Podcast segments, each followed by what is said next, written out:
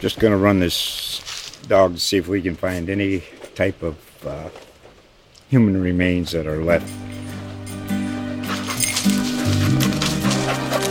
Listen to Where Secrets Go to Die The Disappearance of Derek Hennigan. From the Detroit Free Press, a new podcast set in the woods of Michigan's Upper Peninsula. Available on Apple, Spotify, Freep.com, or wherever you get your podcasts.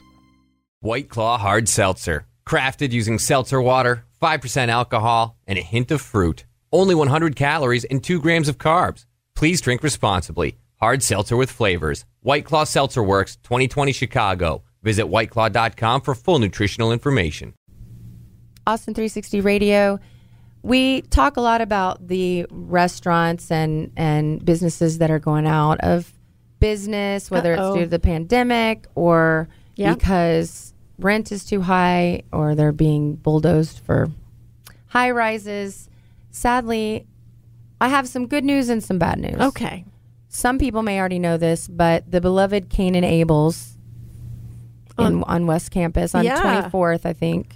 It's like an Um, institution. It is. I, I have so many memories there, and I think maybe one of my fake IDs is on the wall. Are they? Oh, I was Yeah. going to say, do No, you really good. remember? Well, yeah, they're a little they're a little fuzzy, but yeah, it's been around since I thought it'd been around even before I went there, but uh, before I was there in school. But 1991 is Oh, when it okay. opened up, which to me is like, oh, that wasn't that long ago, but mm, yes, it was. was. It was actually quite a while ago. 31 years. We would go there and we would stay there all night. My little group of, of friends and boyfriends, we would get pitchers of beer and we would play spades.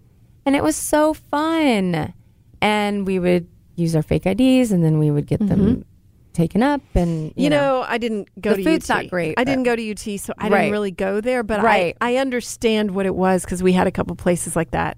Yeah, it was SMU, within right. SMU. It was within walking distance Yeah. to a lot of like the Castilian was Uh-huh. a, is a as a dorm, um, apartments and stuff, and even now more so because it's just so crazy over there. It looks like a little New York City over there now with the little buildings and apartments and stuff. But um, it, it was a fun, easy place to go. Mm-hmm. They serve food, meh, yeah. I've only been a couple times, like during UT games in the 90s when I was young. Right. Yeah. Well, when when word got out, so apparently there was an application filed because they want to uh, build a student housing tower there. I guess maybe something similar to oh, Castilian. man. Can't they leave it on the ground floor?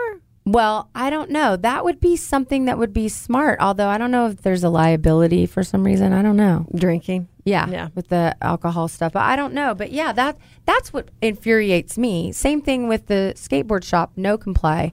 You know, why don't you give uh, you know Austin a little bit back and give and keep these institutions that mean things to us? You know, it really ticks me off. But anyway, um, they they filed a, an application to to do the student housing.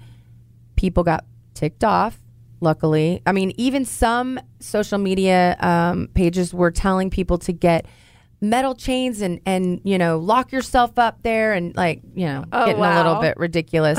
I mean it is at the end of the day just a bar Yeah. everyone. I don't think that calm ever, down. I don't think that ever works um, either. Yeah, you don't need to chain yourself to the bar anymore because apparently the Cain and Abel's owner still has a uh, a loan or whatever a rental agreement. It's crazy that they've been there 30 something years and have been renting. Like they don't own the property. Yeah, you know the I mean? lease doesn't end for several more years, but that doesn't necessarily mean that that they won't get kicked out. I don't. right- that's you know, true. it's really sad how the big boys will kick out the little Mm-hmm. boys.